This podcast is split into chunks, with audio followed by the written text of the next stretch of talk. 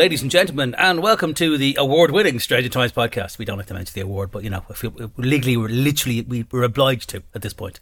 I hope you're well. CK slash Caimh McDonnell here. Um, in the sort of quiet before the storm, really. It's it's it's release week, folks. We're we're there. Uh, as I record this, actually, myself and Wonder Wife have just come back from a a dog holiday in Wales. There's no point calling it anything else. No no one goes to the middle of Wales in the middle of January unless they, frankly, are doing it for their dogs. Because it was an amazing place. We had a wonderful time. We were actually blessed. We had uh, the only dry, the only dry week of the entire winter, as far as I can see.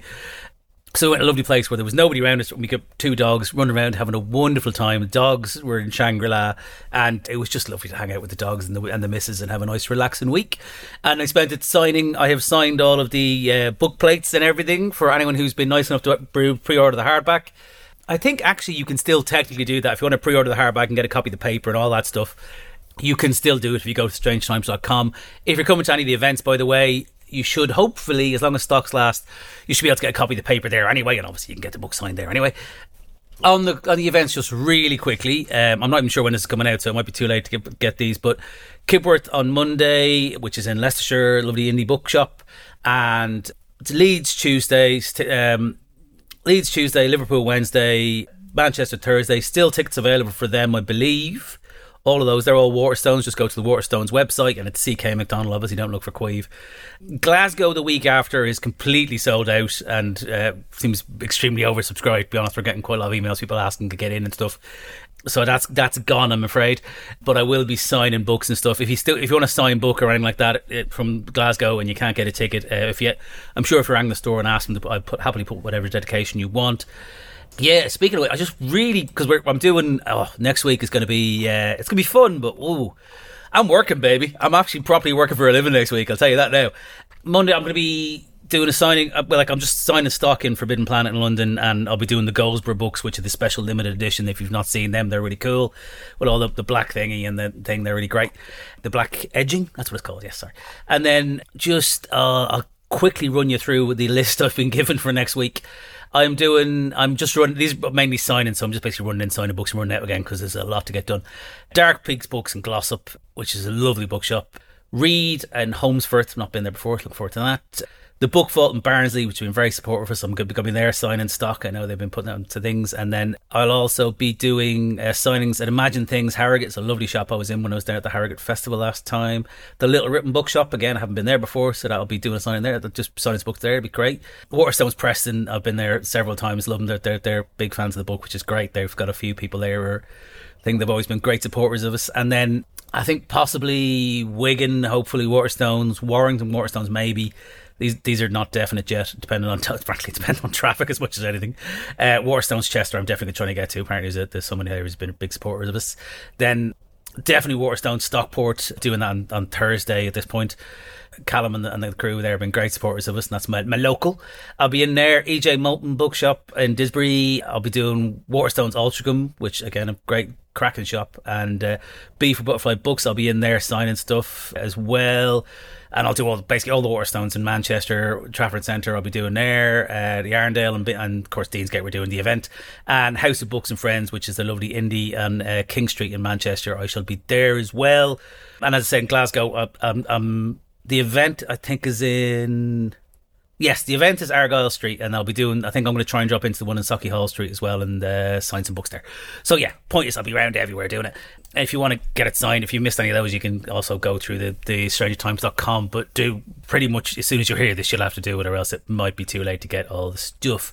I know we're running out of papers, and we're hopefully trying to get some more. Yeah, so it's going to be exciting. Oh, also, and the live event will be on Friday, uh, the live online event Friday, January 26th, 8 pm UK, Ireland time, what have you. Do come along to that. That'll be the end of the week. It'll be me, frankly. just looking exhausted after spending the entire day when I uh, spending the entire week driving around the country and then the entire day on Friday when I finally get back uh, having my face licked by a frankly over anxious dog who um, will have been going mental because I won't have been here the one, the one we brought the dogs on a holiday. Part, part was we'll bring them out, be nice and relaxed and stuff. The problem is now Diller, who's I mean Jackson's fine. He's he's mummy's dog. He doesn't really care about me. But Diller, who's the little over anxious fella, has just got used to be beaming around more than ever. So I think next week we may have actually made this worse for ourselves because he'll be like going, Where, "Where's he gone? Where's Daddy?" So yeah, anyway, it's going to be an exciting week. Uh, it's genuinely, I, I don't know what it is, but it feels like the build up to this one coming out felt longer than it has for any of them in, in a sort of weird way. I'm not entirely sure why, because the gap between when I actually finished writing it and coming out was been the shortest, ironically enough. But yeah, I'm just, I'm, I'm really, ex- I'm honestly really excited. Um, I can remember genuinely when I finished the book saying, I think I've said this before, but uh, in all honesty, I thought this was the best thing I've ever written it was it was pretty exhausting because I was kind of behind when I was writing it, but I got so into it. I was doing it every day, and it was just literally my whole world uh, when I was writing it. And it was I really felt like the the the plot was you know there was just a lot of good stuff in it. So yeah, excited that people are finally going to get hold of it, and of course you can get it on audio and ebook and all that stuff as well. And we're delighted if you any which way you support us. Speaking of which, I do want to give you a, a little next week, the final episode of this kind of season, if you like, it's sort of a bit more spread out because we had all spe- like Christmas special and Halloween special and all that. Got the wonderful Ruth Coburn. I don't know if I said that in the previous one, but uh, she's recording a. She's actually recorded a short story for us, so it was another brand new short story to finish the series, which I'm really excited about. I haven't actually heard it yet, but uh, Ruth was. She did a, a story in the last series. She did the one about the. I can't remember the thing about the future. Was that what it's called? Basically, the woman in the pub because she following through on a on a um, prophecy that she'd had her entire life, kind of thing, and she did a fantastic job. So we are delighted to get her back again because it was one of these things where I just thought, who can we get? And she was the only pop name popped into my head, as she would be absolutely perfect for it. And I'm sure she's done a cracking job. Can't genuinely can't wait to hear it. But that's coming. But this week we got uh, Brendan McDonald, ladies and gentlemen, who's he's always. I mean, look, it's Brendan. What do I need to say? If you're listening to this, you know well who Brendan is. You know how good he is I'm particularly thrilled for I know people have been excited about the audio of that coming out as well. That should be available Thursday. Like it should be. I think they like it literally. If you pre-order it, it should literally come at midnight. I believe, same as the ebook. I think anyway. Might end up listening to it myself on Thursday when I'm driving around. Yes, so without further ado, here, uh, basically, just to set this up for you, I suppose, quickly. Yeah, something like I, I sort of, um, I've decided that Stella's going to college, kind of, as you'll, university, as you'll hear here. Random little fact for you, by the way. She's basically, I went and did my master's, which I've never completed, in creative writing at MMU, Manchester University, and it, it sort of, uh, it always gets slagged off because it's two universities, but it's a very fine university. My wife got her master's from there as well. That's how we ended up living in Manchester. She she did complete her master's. She she and advertising. I'm always getting this wrong. I think it's uh, marketing and advertising. at public relations. She did a master's. She did really well. She's uh, and she's now running a publishing company. Uh, you know that I own half of. But yes, put Stella in university and sort of things moved on. And the, the streets and all you'll hear referenced here all around where we used to live, actually, just up the road from university. And yeah, this is all, it's weird, but I've literally, I've got pictures of the streets that these events happen on and stuff. And it's, um, yeah, I don't think I'll say anything else. I think I've been rambling, frankly, as it is. Without further ado, here is a little final taster of Relight My Fire. I think it's chapter two. Without further ado, take it away. I hope to see you all at events. If you happen to be in those areas, I appreciate most you won't be, but do come to the online event. And as always, thanks for the support yeah, it's just I'm I'm really excited to get it out there. I hope everyone enjoys the book as much as I enjoyed writing it. And yeah, I shall speak to you next time I do a podcast. We'll uh, we might actually put oh we might put the live event out as a podcast as well, but we'll also have the story. And um, yeah, so I shall speak to you soon. Thank you very much. Goodbye. As soon as the lecturer had wrapped up with his humorous "enjoy your Thursday night, but not too much" bit Stella had shoved her notebook in her bag, jammed her headphones on, and headed for the door. She told herself her hurry was because she needed to get back to work, but that was only partly true. Hannah had been back as assistant editor of the Stranger Times for a couple of months now, and while things were, well, not exactly running smoothly, they were certainly running more efficiently than they had done in all the time Stella had been there. Hannah had managed to force a bit of forward planning into proceedings, which meant there was less of a panicked rush to get stuff done on a Thursday night for publication the following day. Vincent Bancroft still screamed, shouted, reprimanded, belittled, and occasionally eviscerated his staff, but connoisseurs of his moods had noted a reduction in their intensity. It was like having a hurricane downgraded to a tropical storm better, but still not kite flying weather. He said all the same mean things, but they were delivered at a less ear splitting volume. Maybe it was because of Hannah's organisational improvements, Or perhaps it was because of the other thing. Speaking of things, the whole uni thing had been Bancroft's idea. He'd been saying for a while that Stella was going to be sent on a training course.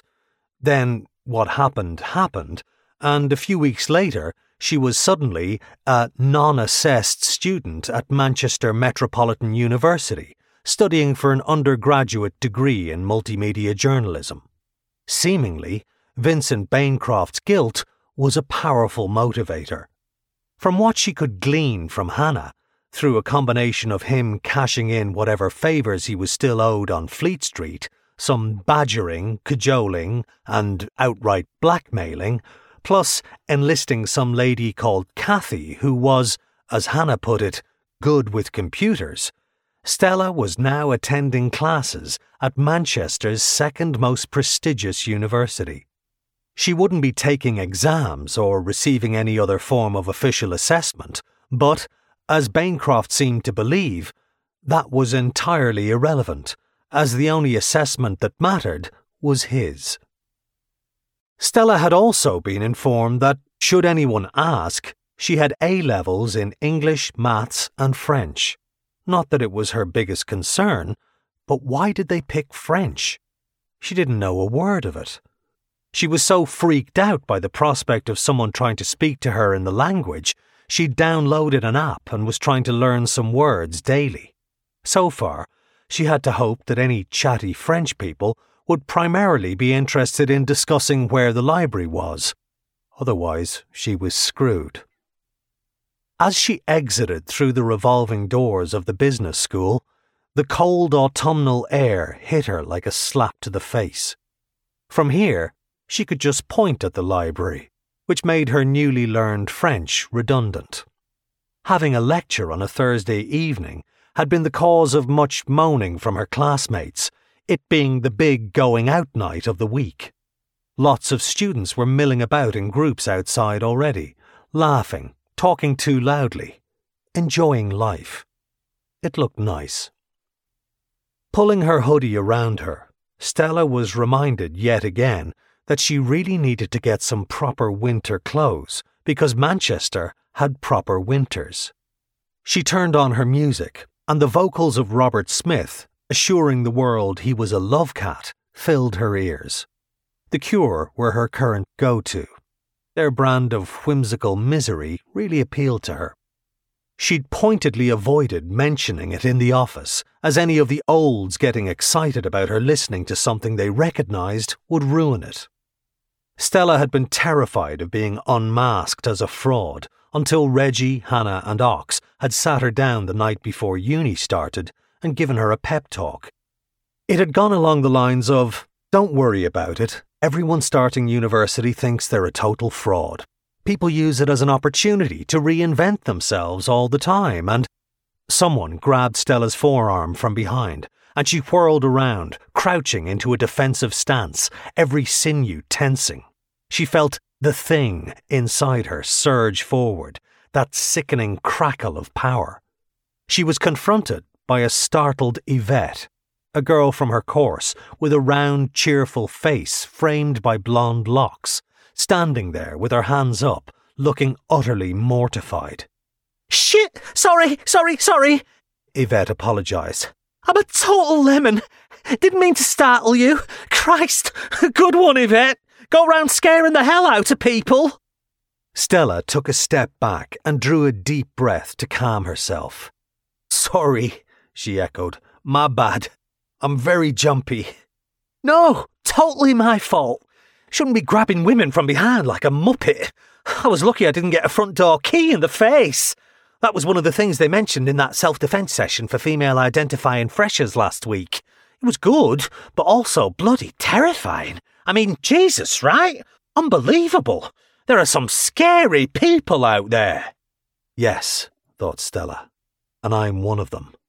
An image flashed into her mind, unbidden, of a massive wave of blue energy surging out of her and ripping a scar in the earth, but she pushed it away. Don't worry about it. Too much coffee, said Stella, trying to muster a smile. She didn't actually drink the stuff, but had learned it was an acceptable excuse for all manner of jumpiness. Her heart rate was slowing down, still punk speed, but now at the more melodic end of the spectrum. Right, well, I just wanted to catch you because a couple of us are heading up to check out Canal Street this evening and we wondered if you wanted to join. I mean, it's the gay village, but you don't have to be. Although, obviously, great if you are. Aisha is, and she's coming, I think. Plus, B reckons she might be bi. I mean, not that any of it matters. It's more, yeah, you know, just wanted to see if you'd fancy it. Yvette talked like that all the time, just stream of consciousness babbling forth before she finally hit the buffers of a question. She asked a lot of questions. Stella suspected she used them as a braking mechanism. I'd love to, said Stella, but I'm afraid I've got to get back to the office. Publication night. Right, said Yvette. Yeah, of course. they keep you busy. Stella stretched her face into a mock grimace. Deadlines. God, yeah, you're doing like proper journalism. Amazing. What had helped with Stella's imposter syndrome was the first few practical sessions they'd had, where she'd edited copy and then formatted pages using Adobe InDesign. Stella had actually shown her lecturer, John, a couple of easier ways to format articles across two pages. She'd honestly not been trying to show off. It was all just stuff she'd picked up through work and hadn't thought it was much of a big deal. But John had been blown away. Her plan had been to try to keep the Stranger Times thing quiet, but once she was asked directly where she'd gained her experience, she'd had to fess up. The other students had seemed mostly impressed, but it was hard to tell. Stella had little experience with people her own age, or rather, people she thought might be her age. Yvette gave a disappointed nod. Sure, some other time then. We could do something earlier in the week when you haven't got that deadline monkey on your back. Yeah, that'd be good. Enjoy your night out. They said their farewells, and Stella moved off, heading out onto Oxford Road. She hadn't eaten, and she wanted to pick up some snacks from the spar before heading back to the office and facing whatever inevitable last minute changes Bancroft wanted to make. On the very first day of class, Yvette had plonked herself beside Stella, opened with, You weren't at induction, and started talking a mile a minute. She was chatty with everyone, but she seemed determined that she and Stella should be friends. A part of Stella wondered if maybe this was a blonde girl from the home counties looking to snap up a black friend to show how cool she was on the all important Instagram feed. That was probably unfair. Stella just wasn't good at trusting people. The spar was busy with students stocking up on booze for pre-loading. Stella had read about the concept in an article. Apparently, the way some younger people were economizing during the cost of living crisis was by getting hammered before they went out. Getting thrown out of a club before you'd even got in was a thing now, as was not drinking at all, increasingly. Two very distinct approaches to life. Stella was definitely in the second camp. Getting out of control was her idea of hell. It wasn't Halloween until Tuesday, but fancy dress was already heavily in evidence. Last night she'd seen a white girl who had blacked up as crazy eyes from Orange is the New Black. She didn't even know where to start with that. Bag of revels, bottle of prime, sweet chili crisps, and egg mayo roll purchased, Stella headed off down Hulme Street. She had yet to figure out how to cope with all of this, she hadn't gone to university to reinvent herself, largely because she was still trying to invent herself. That's why Yvette freaked her out. The girl was a never ending stream of questions, and Stella didn't have good answers. So, where you from, Yvette? Surrey. Cool. What, me? Oh, no idea. I mean, I know I was being kept in a sort of boarding school come prison then I busted out, got on the first train I found, then another one, and then I was in Manchester. I headed for a weird old church building because, I don't know, something drew me there, and I'm pretty sure someone was chasing me, but don't ask me who. The old church turned out to be the offices of the Stranger Times, which I discovered when the editor pointed a blunderbuss at me as I was trying to climb in his office window in the middle of the night. Then they took me in like a lost cat, and I sort of live slash work there now. Well, that's not even the weirdest part, because I don't know my age, birthday, where I was born, who the hell my parents are, essentially who I am. None of it. I don't even have a full set of memories. It's like I didn't have a childhood. Not in a chained to a radiator raising seven siblings way. More in a there's a great big gaping hole where a life should be way. And I've got nothing but a few snatches of random memories that could all come from the same couple of weeks. Even weirder, it's only really dawned on me recently how strange that is. Like, I didn't know what I didn't know. Like I wasn't properly alive. As if I don't really exist. Or at least I didn't until about a year ago when I hopped on that train. And, oh yeah, I killed a man a couple of months ago at a disused golf course because I have this massive, terrifying, uncontrollable power inside me that freaks everybody out most of all me, and I know nothing about it. I was acting in self defense as the arse hat in question was trying to, I guess you'd say, drain me of my power or something, before inevitably killing me and a few of my friends. But yes, it does still mean I wake up screaming and I have far more golf course related issues than you'd expect from a girl my age. Which reminds me, did I mention I don't know my age? Anyway, Enough about me. What bands are you into? Yeah. As much as Hannah's heart was in the right place, telling Stella to go and have a normal life, that wasn't happening any time soon. She hadn't gone to that self defense class Yvette had mentioned because she didn't have to worry about defending herself in the way other women did. Heaven help any sex pest who came at her. Because if she let rip what was inside her, they'd end up a pile of randomized, rapey atoms floating away in the light Mancunian breeze. Not that Stella wasn't in danger. She'd been kidnapped twice in about six months, after all. The second time had been by Bancroft, her mentor, because the aforementioned golf course homicidal arsehat had got inside Bancroft's head and weaponized his grief following his wife's death. Bancroft hadn't known what he was doing. Stella knew that on an intellectual level, but it hurt her emotionally. It was still a betrayal, albeit an understandable one. She knew it haunted him, too, judging by the gross overcompensation of the vague promise of her receiving a couple of days' training being upgraded to a three year degree course she had not even applied for. Still, for all that, and for all the anxiety, Stella was happy to be there. She was a student, Almost. She was doing what other people her age did, assuming the estimates of her age actually were accurate. As Ox had helpfully pointed out, black don't crack. Stella could be 34 for all they knew. Regardless, perhaps things were finally calming down. Maybe, just maybe, she could start living a somewhat normal life. Admittedly, it would be a certain approximation of normal. In the last six months, when not being kidnapped, she'd also discovered that magic was real, that there was this whole other world that existed just below the surface of the one most people knew, and it was populated with all manner of weird and wonderful creatures and characters, a lot of whom could kill you. And there really was a cabal of mega powerful monsters who secretly ran the world, aka the Founders although there was one less of them now since the incident just off the 14th fairway of Swinton Golf Course. All that, plus her job required her to write articles about a man from Bradford who claimed UFOs had stolen his dog and replaced her with an identical copy. A bunch of people in North Wales who had started a cult worshipping Tom Jones.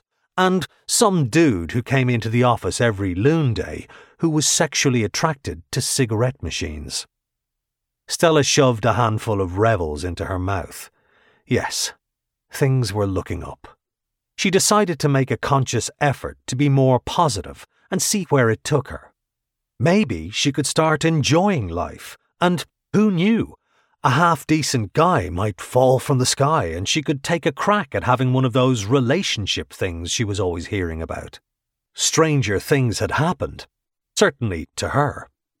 Not unlike Yvette's friend B, Stella had recently done a self audit and had come to the conclusion that she was regrettably heterosexual, which was a pain, as men seemed to come in a few unimpressive variations on the same basic idiot model. At a junction up ahead, she noticed a group of half a dozen students talking excitedly and waving their phones about. Stella had to admit that the cliche that people her assumed age were constantly taking selfies and filming themselves held a lot of water. Talk about obsessive behaviour. You couldn't walk through campus without passing somebody videoing themselves on their phone, sharing their every unfiltered thought with the world. She was not a fan of the digital part of the journalism course she was on. The Stranger Times didn't even have a website, which was weird but also kind of retro cool. They had a big old printing press run by a stoned Rastafarian, which would rumble through the night, making the building shake as it pumped out the physical sheets of paper that was their product. She probably should hate the machine for keeping her awake, but it was, in its way, the most reassuring sound in the world to her. Another edition of the Stranger Times was almost out, and everything was right with the world. As she approached the junction, the crowd grew bigger, with more people joining it. Stella had initially thought the students were holding their phones up searching for that perfect selfie angle, but that wasn't it. Their attention was fixed on something up in the sky. She tapped her headphones to pause the track and was just about to follow their gaze when the screaming started. Stella tried to focus on what they were looking at in the dark sky, but she couldn't. Belatedly, she realized it was because the object was coming rapidly towards her. She froze as people scattered in every direction. With a blur of motion, something passed a couple of feet in front of her face before hitting the ground with a stomach turning squelch and the shattering of bones. Thick, wet matter splashed across her cheeks as she stumbled backwards. Blue lightning crackled around her fingers as her panic stirred the beast. She started to fall, but hands grabbed her, holding her up. Stella looked down at the ground. A half decent guy had fallen from the sky. Thank you for listening to the Stranger Times podcast. If you enjoyed it, then please leave a rating wherever you get your pods. The Stranger Times series of books by C.K. McDonnell are available right now in all good bookshops. Check out thestrangertimes.com for loads more fun stuff and to sign up for the newsletter, where just for subscribing, you'll get yourself a sweet free ebook containing some Stranger Times short stories. This podcast is produced by Rob B at BEE, with Ed Wilson and Wonderwife exec producing, and all materials are copyright McFori Ink Limited. All the short stories written by me, C.K. McDonnell, and the music is done by Alan McGuire with John McCullough as musical Svengali.